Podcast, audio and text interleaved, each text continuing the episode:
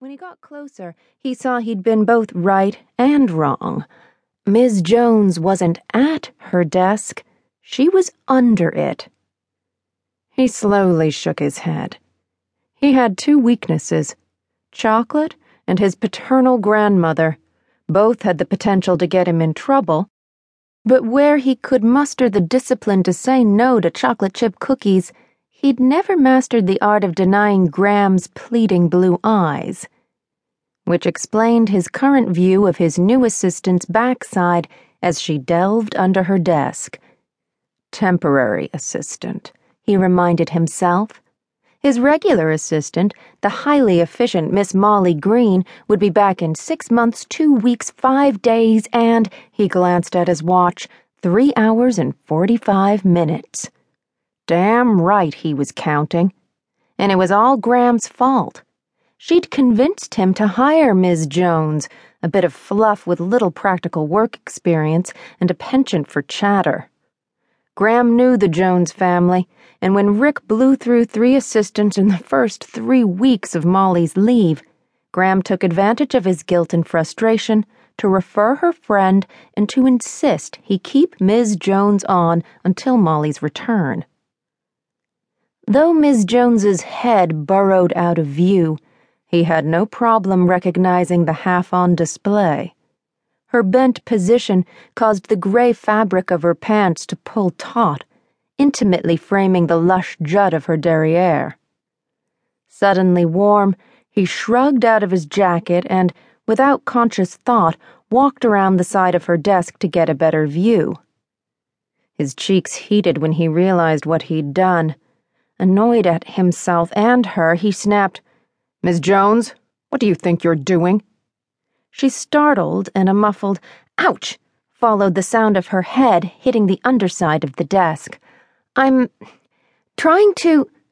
She tugged on something out of sight, the motion causing her hips to wiggle enticingly. Plug in my new electric stapler, but the cord is stuck. More tugging, more wiggling, and he saw a bulky gray object shift on her desk. Honestly, did he deserve this? It wasn't as if he expected his assistant to wait on him. He took care of his own coffee, dry cleaning, and personal business.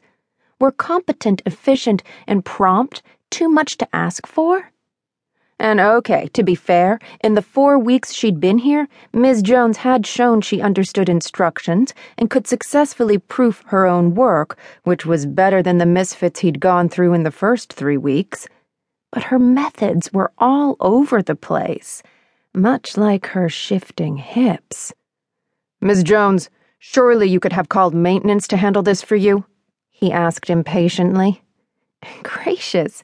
I'm not going to call maintenance just for a plug in. The cord is just a little short, that's all. I'll be finished here in a moment. Did you need something? Wiggle, bend, wiggle. Rick groaned as heat flared through him once again, and he almost strangled on his own breath. Did he need something? Was she kidding? He'd be lucky to remember his own name at the moment. He should walk away, just end the torment. Yet everything in him denied him the option of leaving her vulnerable to another man's approach. He glanced around sharply to make sure no male neared the vicinity.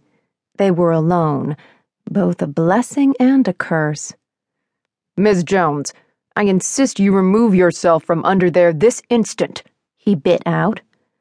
I've almost got it, but it's stuck. Can you push the cord through from that side? she asked. Anything to bring this scene to a close.